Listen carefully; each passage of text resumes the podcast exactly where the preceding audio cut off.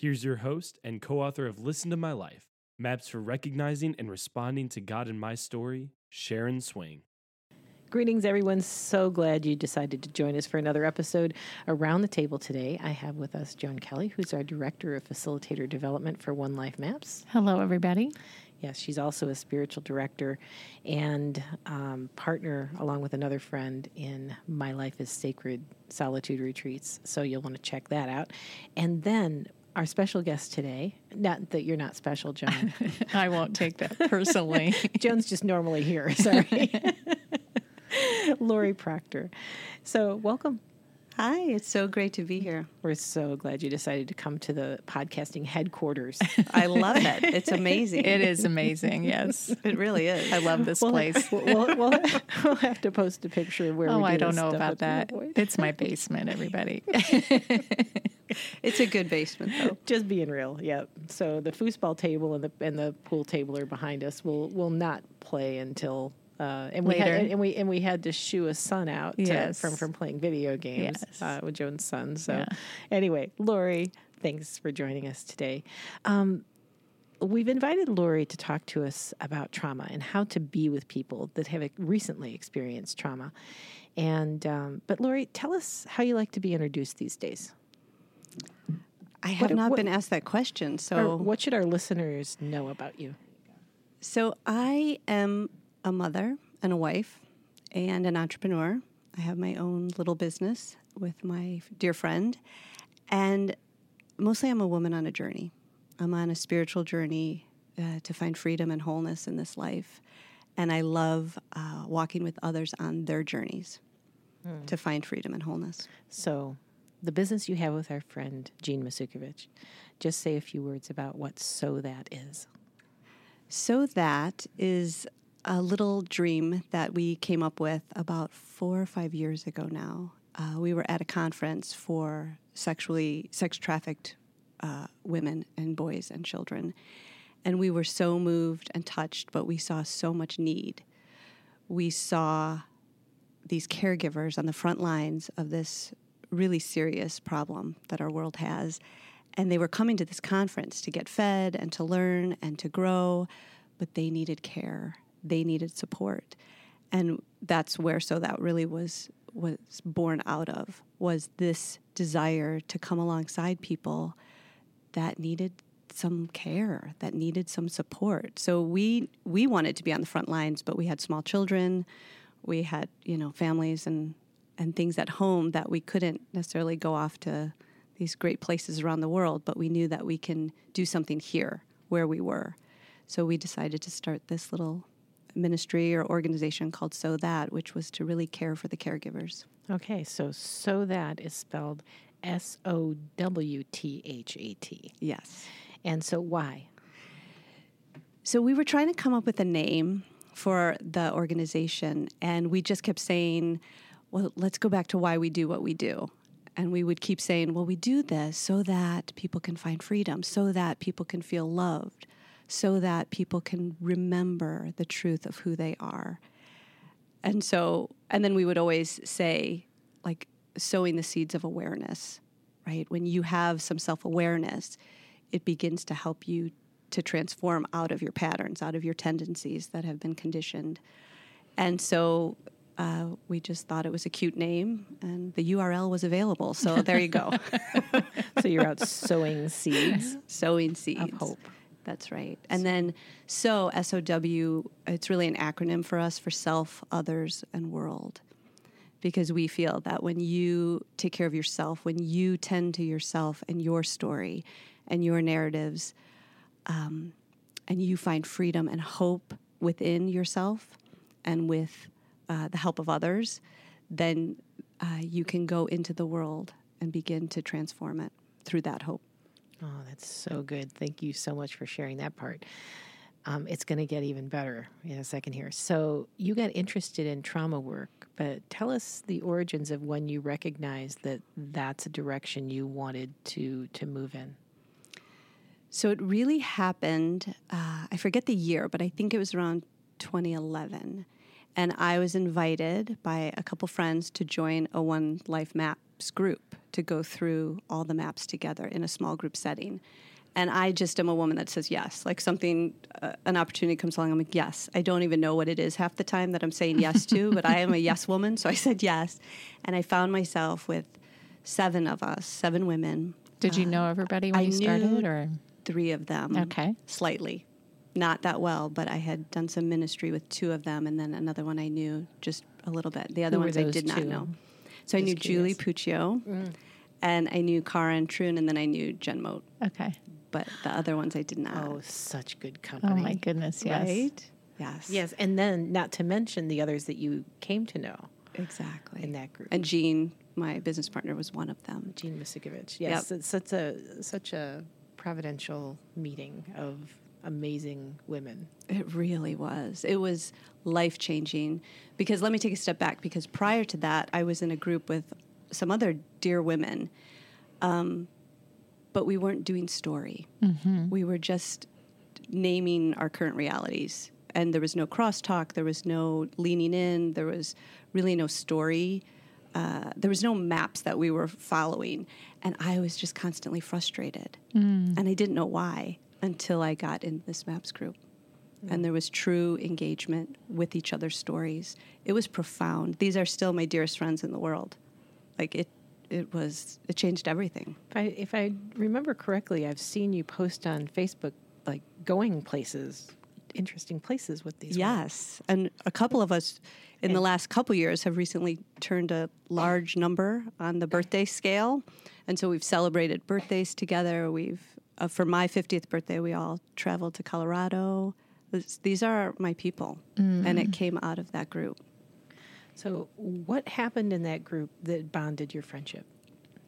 we were telling the truth. Hmm. We were telling the truth about our stories and about our experiences, and we were met with love and engagement. Hmm. We we leaned in with each other, and there was something so freeing about that. Brene Brown talks about um, wholehearted living. I found wholehearted living in that group. I'm all choked. I mean, really, it's in the way that you were listened to and the way you listened to these other people. But then also, I'm hearing, you know, it was the story of telling your story that, that made the difference. Yes. And and in that telling the story because we have shame in our stories and this is where the mm-hmm. trauma piece comes in. When we have trauma there's shame. And I had some shame in my story. And I also thought, oh, it's not much of a story. But having these women look at me and engage me and speak words of truth and love and blessing over me within that space, it it did something in my soul that 15 years of counseling and 20 plus years of church never did. So it really came to be my church community hmm. in a profound way. you know, to to know people and also be known and known deeply with all the story out there.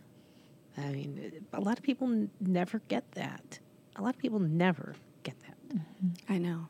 It's just that that is sad to me. I mean, mm-hmm. we're we're definitely touching into the reason I do what I do too. The mm-hmm. reason we do what we do with Listen to My Life, and um, to know that I mean, Joan and Sibyl and I were not a part of your group. You just used the materials. The materials got put in the hands of some people who knew what to do with them mm. and understood that there might be some potential there and trusted the process and the listening guidelines and called a few people and said, hey, you want to do this. Can you imagine the people who said no, mm. What they missed out on, you know? And so I just, I'm, I'm just so grateful. Who, who extended the original invitation? So Jen Moat was the one who was leading the group. Yeah. And she was good friends with Julie and Karen, who I was somewhat friends with. I just knew them through some church. We were in the same table group, if any of you remember that from those days where Yep. we lived in the same proximity. So we knew each other from that. And so we they invited me to a lunch and they said, Here's what we're doing. Do you want to be a part of it? And like I said, I wasn't even quite sure what it was, but I'm like, Yes, yes, I do. Because Yes. I think my heart was longing for connection and belonging. And and to think of if if if Jen wouldn't have made the call to say, okay, we're going to do this. I'm going to do this. I'm going to I'm going to see if we can gather those people. I mean, it takes somebody to say that yes to create a space that could make a difference for a lifetime. Absolutely. And that I mean, you all I I I I know this this group at least in part, and there's been some incredibly hard things in the stories of of of these women's lives that have happened since the original group, yeah. and um, and to have that community of people gather together to know what to do and that's what I want to talk about today is like when when really hard stuff hits, when trauma enters. And I mean, there you know, a lot of people think trauma. I remember the first time someone named what happened to me as trauma. It was like, really? I mean, I always thought trauma had a much bigger case T to it. Right. You know, everybody else I, I, I must be overblowing this because you know, it's not as it, it can't be as traumatic as what other people have gone through. Right. We tend to compare our traumas.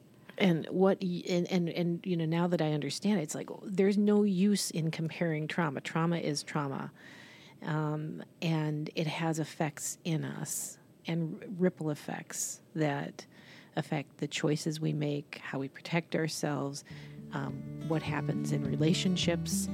Um, all of those things are tied to it. But if we learn how to take care of the smaller T traumas, um, eh, maybe we have a chance at figuring out what to do with the big T, T traumas, not only from our past, but you know, the here and now is where we've got a chance to really make a difference, uh, so that those long term effects don't get going. So, what are some of the long term effects of trauma? Oh goodness, they're they're endless, really. But mostly, I have seen with the people I work with that trauma affects our bodies. It becomes embodied. So PTSD, by its very nature, is an embodied experience. So, but you don't necessarily know you have it until something in your outside stimulus triggers it, and then your body feels it. So, I truly believe that our current uh, collective anxiety is is unprocessed trauma right? Because when anxiety doesn't have a name and has not been named and tended to and held well as trauma, it just is free floating and it floats around as like nervousness or worry or disease in our body, where mm-hmm. our body is keeping the score. I have so many mm-hmm. friends with autoimmune diseases, and I'm convinced some of that is from unprocessed trauma. Because when we keep swallowing it, it goes somewhere. And trauma can get buried That's as right. well. And so sometimes sometimes it, it is it is something that happens that that you have to go, well, wait a minute. There has to be something.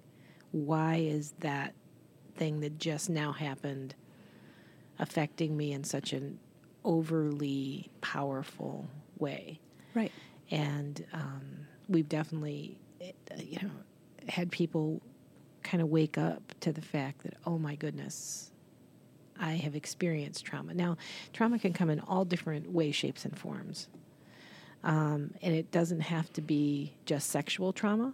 It can be the loss of a loved one. It could be a car crash. It could be all kinds of different things that, that could happen, but it's stored in the body. So to not maybe at another time we'll we'll talk about um, you know what to do when you when you might discover that there's trauma.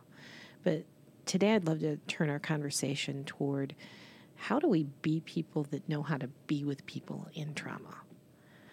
So you said you said earlier that when you hit the the Valley Experience map, which is number four in the uh, map number four and Listen to My Life, um, that's when something happened. Can you describe? So happened yeah. there? So when my group uh, hit the Valley Maps, we went away for the weekend, and we went up to um, a little lake house in Wisconsin, and we were going to have fun and do a Valley Map. So go figure out. Our planning on that probably wasn't the best. It probably would have been better to do you know a, a different map, maybe a like a moving forward type something, Peak experience. peak experience, or something even my story, right? something a little more. But we we were on the Valley Maps when this retreat we did came around, and so it was my turn to share one of my valleys, and I knew I wanted to share it with this group of women that I came to trust deeply. And when I began to share, I had a visceral response, and I vomited. Wow! And I knew there was something really deep there. Like even talking about it, I feel my body responding again. Mm-hmm. There was just trauma that I had not addressed, but I was now beginning to name my experience, and my body uh, responded. And it was met with so much kindness and care, and yet I knew there was still more that was there. And that's when um, well, A, I went back to counseling, but then I also found the Allender Center, which deals with trauma, and I started a certificate program there. And it was it was taking that valley experience and going even deeper into it with particularity and with uh, a small group as well. So when you say with particularity, what do you mean? So, our trauma happens in particularity. It happens in the dirt. And when I say in the dirt, I mean we're on the ground. But when we tell our stories of trauma, we tend to tell them at 30,000 feet, where we're flying over it and we're just saying, yeah, this happened, and then this happened, and then this happened. And that's okay, but healing happens when you, you go back down into the dirt and you land in it with, with people that can engage it well. And when I say engage it well, I mean people that will lean in and be able to name your shame, name your ambivalence, name the binds that you were put in because of the trauma. So the trauma is not just the experience, it then it's what happens to your mind, it's what happens to your body, and it what happens to your heart and your soul. So when you say people who are listening to you being able to help you name the shame and and and the, what does that sound like? What are the words sounding like? What's the phrases and the sentences?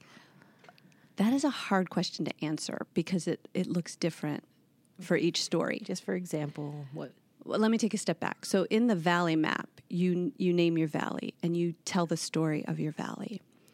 In the trauma work, you write the narrative as if it's happening all over again. So most people are like, "Well, isn't that re-traumatizing?" Yes, in a way it is, but it's also where the shame resides. And shame needs to be engaged. Like people just want to ignore the shame, but the way to heal from shame and ambivalence is to engage it. because shame grows in hiding. That's right.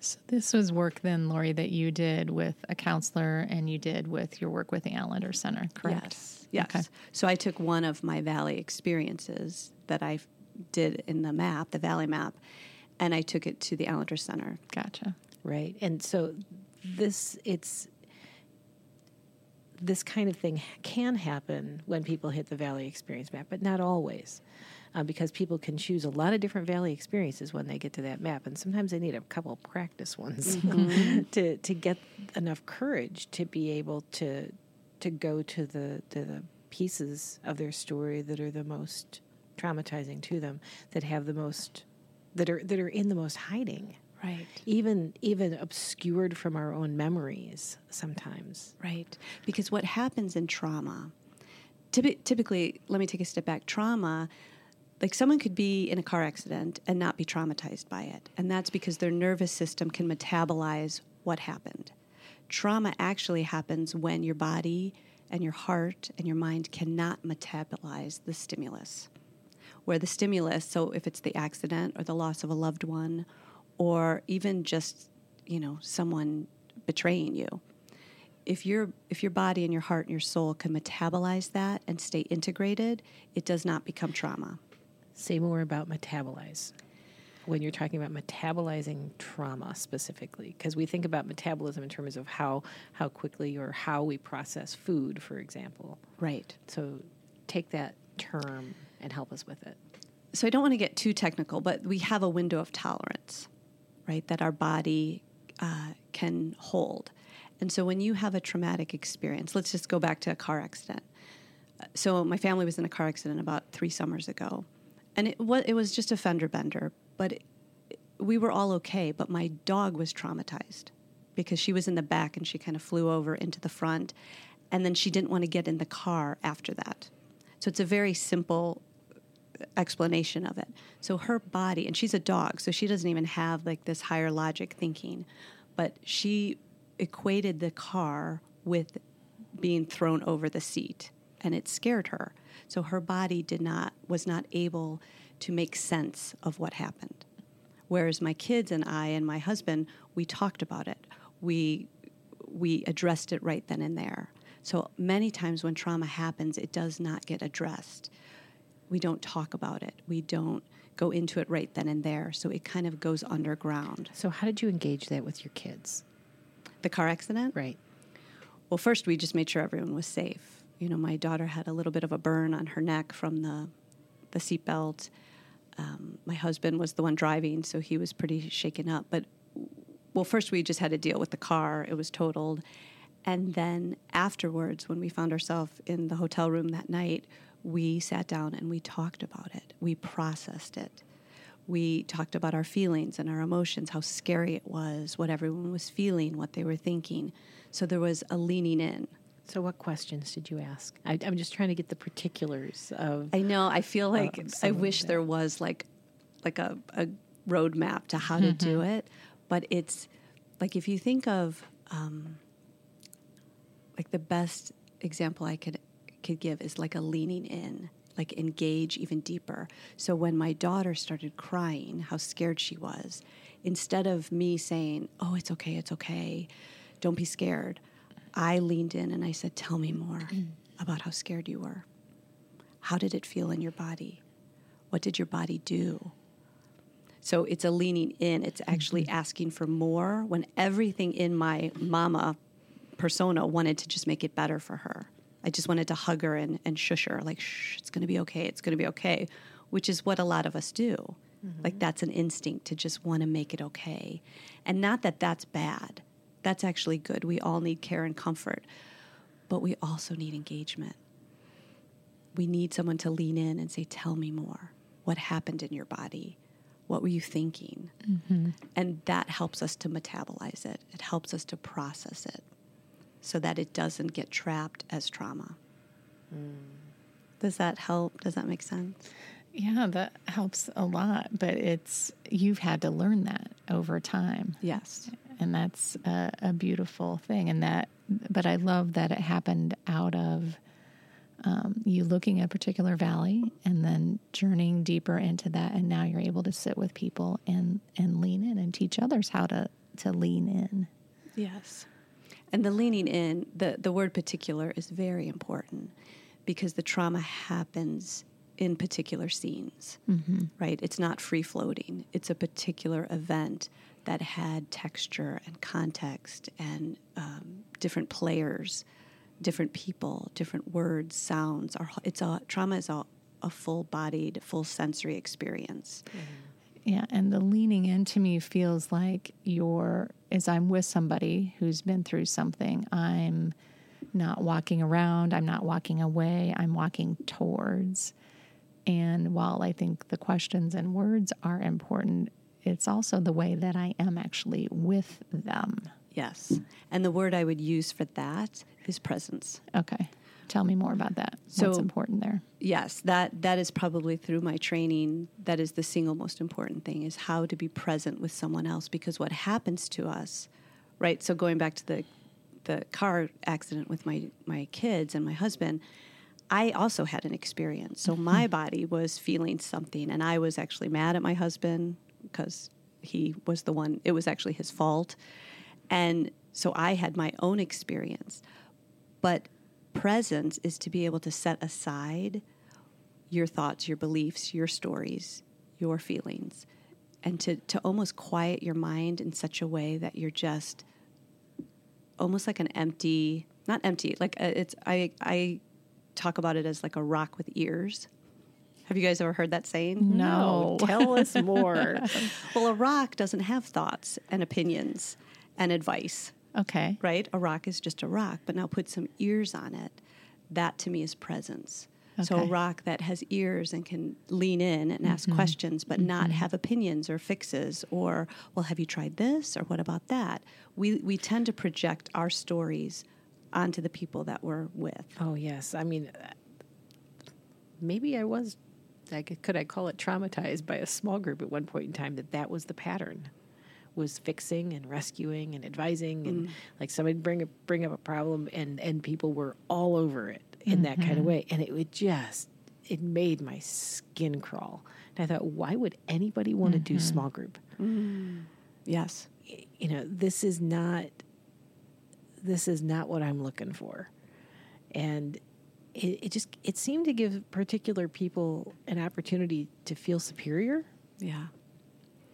Because they had the answers, right? yeah and and also kind of like oh gosh okay we're you know Right. Cleaned up that hands up, mess. cleaned Well, up, yeah, cleaned and that a lot of it is they're just uncomfortable and they don't know what to do, and no one has had a conversation like this with them and said, "Here's how you be with other people." Say say more about that. It's a because I think that's so true and so important about Well, pe- we- people feeling uncomfortable. Yes, people feeling uncomfortable, so they don't know what to do. So a lot of times they just do something, like they make a meal or they try to make it all look better. Or, I mean, I loved how you said you with your daughter, you asked, you leaned in and you asked her some other questions versus just trying to. And we do that with our kids too, right? We pat them on the back. It'll be okay. It'll be okay. You didn't make the team. You know, we don't let them sit in the pain of Right. you know, not making the team or failing the test or, you know, and we don't live in a culture, I guess is what I'm saying, that encourages this or where there are people that know how to lean in or to be present. Um, I think, listen to my life, we've, those listening guidelines begin to let us create that culture in a small group so we don't have experiences like Sharon is talking about. Right, and hopefully we can actually take that kind of stuff home to our families um, in the midst of it, and especially you know when I think back on on parenting my son, and um, yeah, you get that mama instinct, right, about wanting to fix it.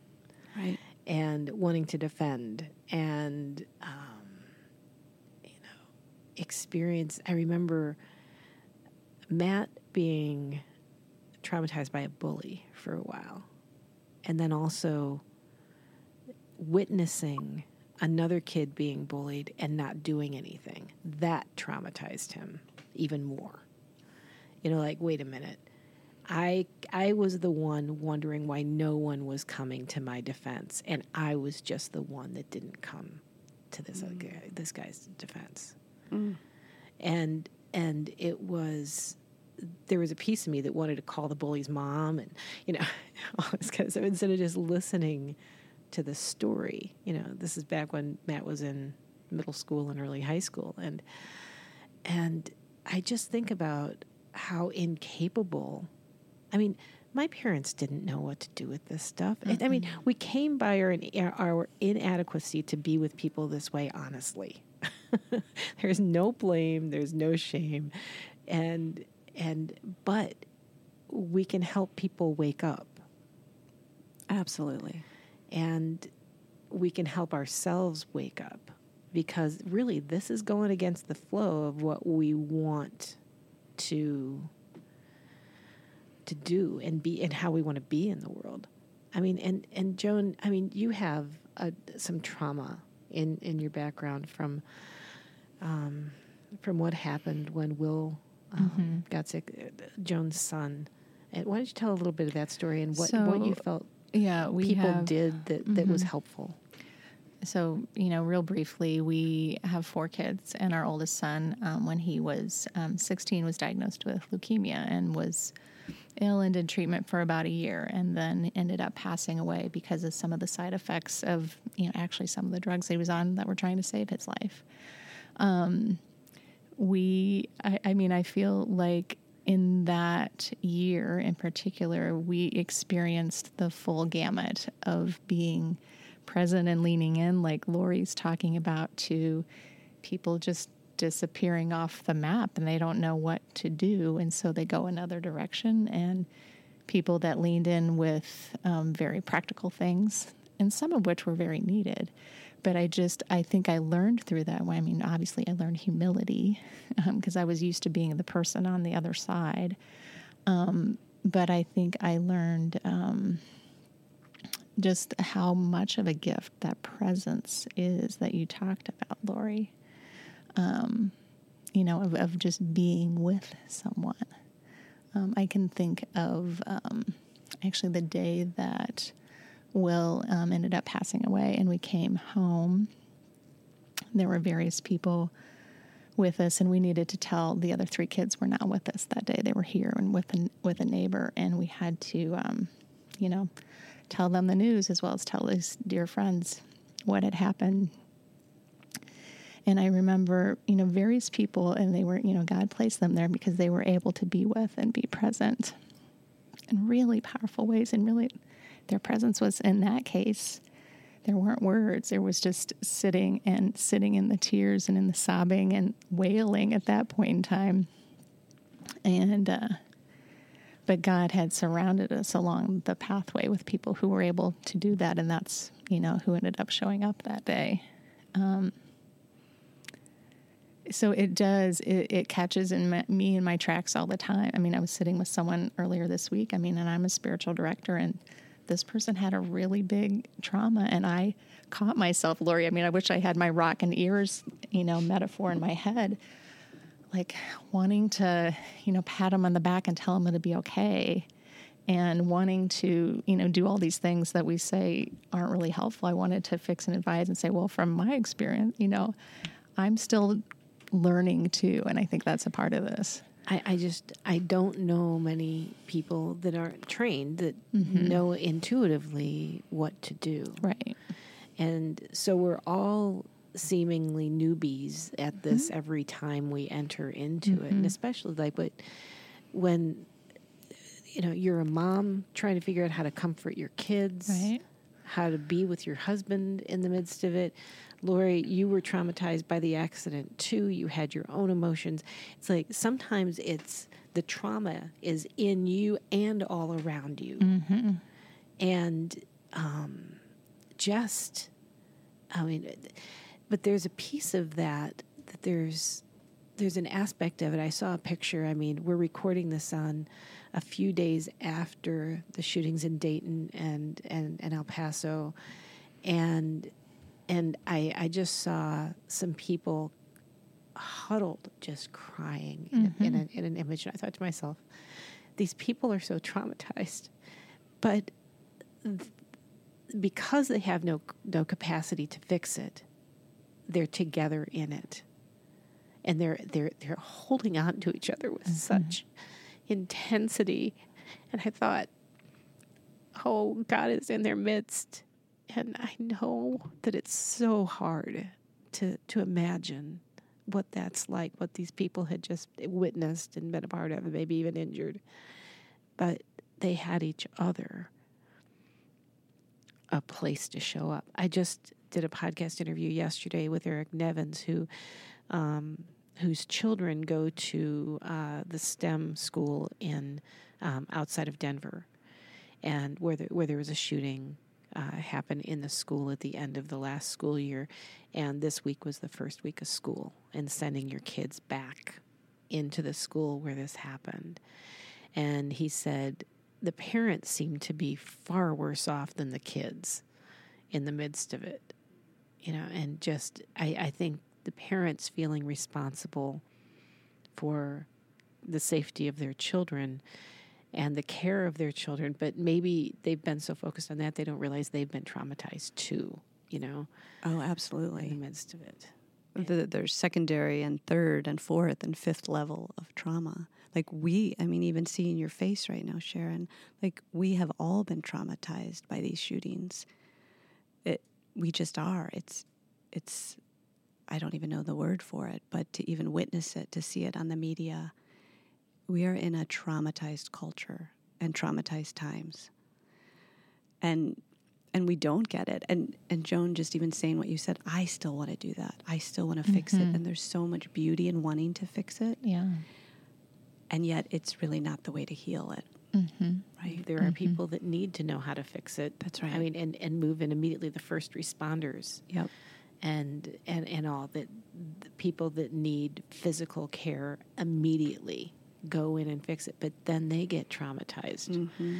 You know, I mean, it. Yeah, it the the ripple effects through the years, and um, I was listening to um, to another podcast recently, and um, this coach was talking about this woman that was an executive, and uh, she was a Russian immigrant, and um, she was responsible for. Um, I'm wiping tears as I'm talking. Um, a, a team, a high performing team, and every success that this team had, this woman very, very highly respected because her team really performed. But her team was just exhausted because she wouldn't be satisfied for two seconds about any accomplishment. and it would just keep driving harder and harder, harder. And he was asking, the coach was asking her about that. And she said, Well, you know, um, how many million, she named how many millions of people died in, in, in, under the, the Russian war. And then how many more millions of people died under Stalin. You can't ever stop. You can't ever stop protecting. You can't ever stop being vigilant. You know, and I mean, it's like, okay, this happened two generations prior, the things that she mentioned, but it's in the DNA. You know, it's like, it's in the storyline that gets passed on. You can't relax. You have to be vigilant. You have to stay on it. You know, all the stories of how we've been affected that we don't even know how to name, that we've told our kids how to live based on our fears. Yeah. I mean, these are worth cleaning up mm. because they have effects in our kids and they have effects in in how they parent their kids. So this generational trauma we may have no idea. And and and sometimes I hear stories uh, of people that are traveling through Listen to My Life, and they've mapped their story, and trauma's been passed down to them, but they don't know that it's trauma that's passed down. It was just a wrong that's been done to them by someone in a previous generation. And the anger and, and all, and it. One of the things about the My Life Story map is that what what's not there what's outside the margins is what happened before you were even born. Um, that's important. And I mean, when I think of some of the things that uh, about um, one of my grandparents, uh, one of my grandfathers, um, you know, he passed on some trauma. And to my mom, that got passed down to my mom and her sister, and then, you know, there there's still ripple effects in the family that you can trace, and you can get angry at my grandfather um, for some of the things that happened there, but yet you hear a little bit of his story and you realize that he grew up with a father who was the headmaster of an orphanage and decided that he couldn't treat his own children any differently than the orphans. Mm. So his children got basically made into orphans. Mm. They they bunked with the orphans. They, you know, it, it's like somehow or another he couldn't show preference toward them. He thought right, and I mean, oh my goodness, what a you know who knows what all the ripple effects right. were in his life, but that inability to engage emotionally was definitely there. Not only that, some good German roots in the midst of it that I think come by honestly, whatever. But right? I always think there's like this map we should do attached to our My Life Story map that's, you know, essentially some of this generational yeah and, and stories that have been passed on and, and some mm-hmm. of the some of the people that engage and listen to my life they don't have the benefit of being able to go back and ask Mm-mm. their parents or um, or their grandparents or whatever anymore. But um, I remember as we were as we were just getting listen to my life started, my mom was taking a spiritual gifts class at church, and the prep on a, on a weekend. Um, and the prep work was to to write your life story. They gave they gave no other help or context as to how to go about doing that. just and so my mom had a spiral notebook out, you know, a steno pen. And she's, and she's, you know, trying to. Uh, so she's got dates, and she's just listing events and things, you know, along the way. And I said, and and the good news is I was there for a couple days just to hang out with her, and I said, hold on do you have any poster boards? And we went down to the basement and found some poster boards. And and i mapped out the i mapped out what what is the my life story map on there. And i got out some post we found some post-it notes. And and and i got to sit there and listen to my mom tell me her story and actually have it unwind in front of me as she was doing the map Wow. for two days. What a gift for your oh, mom. What an incredible gift for to you, me. yes, yeah. I don't even know if it was a gift for her, but it was a gift for me.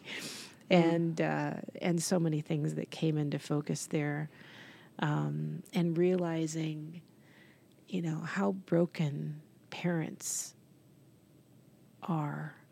And my mom was a great mom. She was an awesome mom. Um, just so present and so loving and so I mean Joan knows her. I mean she's, she's, an amazing best, woman. you know. Yeah. And uh, and yet she was holding some things that that Mm-hmm. never no one ever asked about. Right. And I think about if I knew now what I if I knew then what I know now, what else I would have asked her. You know, how else I would have engaged more deeply in the midst of it. But Mean, we touched into some beautiful, very hard stories, but what a resilient mom I have. And my dad always tells war stories. He was a fighter pilot and actually was on the runway with nuclear bombs on his on, on the wings of his F-104 sitting in Florida waiting to see if he was going to get sent in the whole Bay of Pigs incident, hmm. you know, to go, to go drop some bombs in Cuba. The what never gets told is what the wives were doing and what that community of women you know talk about a community of women that were in it together because they would get mm-hmm. moved from base to base with with the squadron and you know. Mm-hmm. And i mean and and they they didn't send f-104s into places that weren't ridiculously crazy Right. you know so you're you're sitting in a in a trailer with two little kids waiting to hear you know you're not supposed to know where your husband is but basically you're you're listening to the news enough that you you pretty much got it figured what what, what that is and the fill in the blanks of all the stuff that you don't get told and um, yeah i mean the courage of the military spouses and the trauma and the worry and the and you think about the ways that they had to protect themselves. In the midst of that and what got passed down to us as kids um, as wartime kids you know at the end of the Vietnam War at the at, at, in the transition to the nuclear war age and you know just crazy stuff. So anyway I want to turn a corner here but I think, you know, we, we want to end this conversation in a way that says, okay, what can we do? What's what's where is the where is the next step forward, and how do we um, how do we engage in things in a way where we can be agents of healing and hope, and engage for ourselves in our own healing, and also um, become wounded healers. Right. So Dan Allender says this all the time. He says, We cannot take someone further than we are willing to go ourselves. So the first thing I would say so when I started this journey, it was to heal myself, it wasn't to become someone who helps other people in their trauma. It was to heal my own trauma. So the first thing is to to tend to yourself. And a lot of us like me, it was until that valley map that I would have told you I don't have trauma because my style of relating, my conditioned tendency is to just keep going. Kind of like the woman you were talking about on the podcast, like just keep driving forward. And that's what I would call the fight response, you know, from fight, flight, or freeze. Mine was fight. We're just going to keep going. And but it's still a what our- trauma response. And that's what our culture encourages. Oh, absolutely. Just go keep going. faster, Yep. do more, Yeah. accomplish more. This is, you know, and the kinds of people that we lift up in society Right. That are overachievers in Right. many instances. Um, Right. You know, it, it it all feeds on itself. Yes. Yeah. So I didn't even, I was dismissing my own trauma, which is so much of my trauma story. It's just being dismissed and some neglect there that it helped, it made me pick up that same type of pattern to just push on, press on, keep going. So when I finally leaned into my own trauma and got care and support, is when everything changed for me and it made me realize how I want to do this for others. So that would be my first thing is tend to your own wounds first. Right? It's the old adage of put your oxygen mask on mm-hmm. first. You cannot care for anyone else until you care for yourself. So if you are anxious or fearful or in fighting everything and have no patience, like the Christian way is like, oh, pray for patience. No, tend to your trauma And pray. and pray mm-hmm. because Do you'll both. need it. yes. Pray while you're tending to your trauma. So that would be the first thing is to to find a group because we need eyes on us. We need ears on us. Get in a group of people that will hold and Yeah. engage and lean in. And as a coach, one of the things that that that I was trained in, and I think a lot of coaches are trained in, is you know sometimes you're into uh, conversations that have to do with uh, work related things um, when you do different kinds of coaching with different kinds of people. But if they said they were going to make some phone calls last week to some key individuals, and, and you say, "Well, how'd you do on your goals last week?" You know, and they'll say, "Well, I I didn't do X, Y, or Z," and you'll say, um, "Did you did you get close to doing that?" And they'll say, "Well, yeah, I, I I got the phone in my hand. You know, I got the phone in my hand and started dialing, and then and then stopped." Well, what was happening in your body at that point in time, and help, helping people to to to diagnose what was happening for them when they got close to doing something they said they wanted to do but they didn't because there's some kind of fear or resistance or story they're telling themselves that they're not aware of at that point in time Right. you're just like, oh, this is more than I can take, right? And um, one of the phone calls that someone was supposed to make was to be able to to say something that needed to be said. Um, and I don't need to fill in the blanks any more than that. But and so when I said, okay, so what was that like for you? What were you feeling? What were you experiencing? And well, when when's an early time when you remember feeling that? and she described this time when she and her brother were playing at construction zone and ended up um, getting caught and they ran and hid and they ended up hiding in a in a in a basement um, what do you what do you call Window well. a window well yes. And they they stayed there for a couple hours. Hmm. And the people and these these men were working all around them and they had to be perfectly silent. She had a younger brother it was like you know shh, shh, you know just stay silent stay silent. And she said there was a piece of me that just it, my life will work out better if i if i'm silent. Hmm. You know so there's these little secret vows in the midst of it. Yep. That come into play That's right. And they become part of our narrative. And so here she was facing a phone call where she needed to say something that was going to be difficult to say and didn't Right. do it. And so, okay, so there, there's there's some processes that we can take people through to say, okay, well, how has that vow that you made to yourself, it's better off if I stay silent, served you? And there to be able to be grateful for what gift it, it is Right. applied to you, and see then also the downsides of it, and then to be able to see as an adult, okay, what is it that um, can I take agency and make choices about when that voice comes up, when that feeling comes up?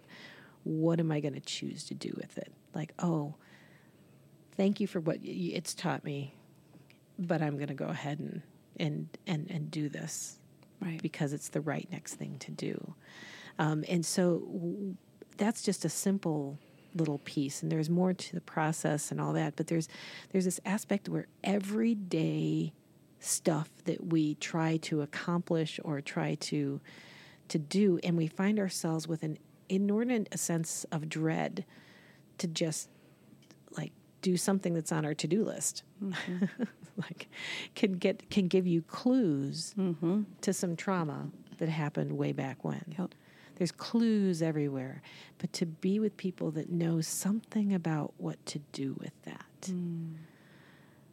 um, and really ask more questions and like you said Laurie to lean into it and to be the the rock with ears you know tell me more about what that was Well, like and to go back where we started of taking that first step you did of, you know, this little community gathered around you, but you moved towards some story work. Mm-hmm.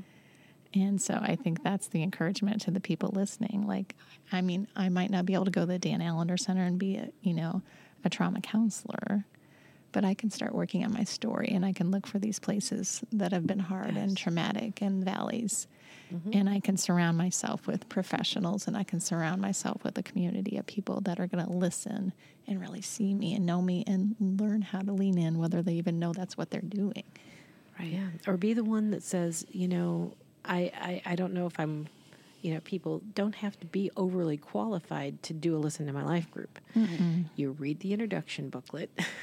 and, and not only that, we've got tons of resources. And I mean, you can send us on the contact form on the website. You can a- ask for some help, and we will actually like call you and say, "What are you thinking about doing? How can we help you?" I mean, mm. we are crazy accessible, wouldn't you say, Joan? I think so. I mean, really, you can do this. And it may not be all the healing someone needs. Not everything that is needed is probably going to happen in a Listen to My Life group.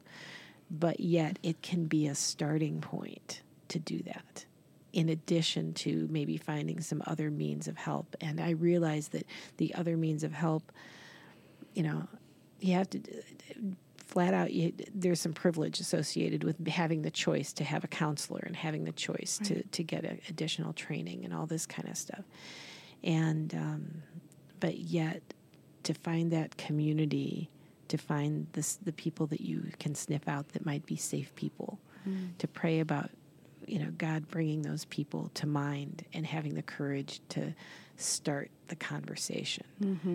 Um, man there is hope, there is healing, and there are lifelong bonded relationships that are continually being built um, that can that can change the trajectory of someone's life.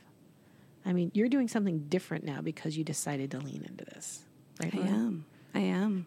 So we, I, I am a coach. So I didn't. I never went back to school to get my counseling uh, license. So I do counseling work, but I do it as a coach. So I'm like a trauma coach, a story coach, um, and I love it. It is the most satisfying thing I've ever done. Is helping people to find freedom.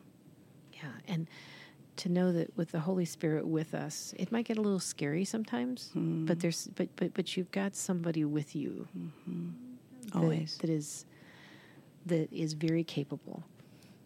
And you may not have everything this person needs, but you may have just enough to get them the courage and the clarity to be able to take the next step. Mm. Any closing words, Joan? I just think I want people to pay attention right now. Like if you're feeling a nudge, because I have a feeling there's some people out there who are feeling a nudge about one of these things that we've talked about, whether it's actually sitting down and doing some work on your story or it's reaching out to a group of friends and saying, okay, I'm going to be the one to initiate this. I think mm. of Jen who initiated your group and like, let's Shout do it. out to Jen Moat. No kidding. Um, we love you, Jen. Yeah. And I mean, so what is that nudge you're feeling right now? And maybe it's like, I need to go see a counselor. There's this piece of work when I did that Valley map that's unfinished, or I need to, you know, whatever it might be. Pay attention once again to what your body's telling you right now. Um, and, and be courageous about following through with that. Thanks so much. How can people get get a hold of you, Laurie? So you can go to our website at www.sowthat.com, which is S O W T H A T. This has been Laurie Proctor, and uh, she and her partner Jean Masukovich do some really cool workshops and all. They've got an Enneagram workshop coming up. What's the date? October 5th. Right. And Jean does some some yoga healing. Yes, she Um, does a lot of body work with trauma and healing, which Right. is beautiful work. And we will have Jean on soon uh, to the podcast and talk about the connection of our body and soul um, in that particular way. And uh, facilitator, people who might want to facilitate Listen to My Life, you don't have to be certified to, to do a Listen to My Life group, but some people want that, need that, feel um, more confident and equipped um, because they've taken that particular step. Um, and maybe have some doors open that might not otherwise uh, be open to them to run these kinds of groups. November 18th, 19th, and a half day on the 20th of 2019 is when we're running the next facilitator certification workshop. And uh, you can find out more about that at onelifemaps.com, O N E L I F E M A P S.com. There are also tons of resources on the website available for facilitators on the Become a Facilitator page. And like I said, use that contact form. We're here to help. Um, please take some action to bring hope not only to yourself but the people around you in the midst of this. There, because there is hope to be found, and there is such beauty in the healing. Indeed. Oh, thank you, my friends. This has been Joan Kelley Good to be with you all. and Laurie Proctor Great being here. and Sharon Swing signing off. Many blessings, everyone. Have you thought, I don't know myself anymore? Have you wondered, is there something more? Are you at a crossroads in life and asking, which way will lead me toward expressing more of who I am made to be? Are you looking for a way to understand the restlessness you feel inside? Are you seeking a deeper spiritual life and desire to rediscover who you are through God's eyes? You're ready for the life mapping experience of Listen to My Life. Go to onelifemaps.com to purchase your portfolio of visual life maps. While you're there, check out our upcoming virtual coaching groups, live workshops, and options for you to facilitate the Listen to My Life experience with others. That's onelifemaps.com. O N E L I F E M A P S.com.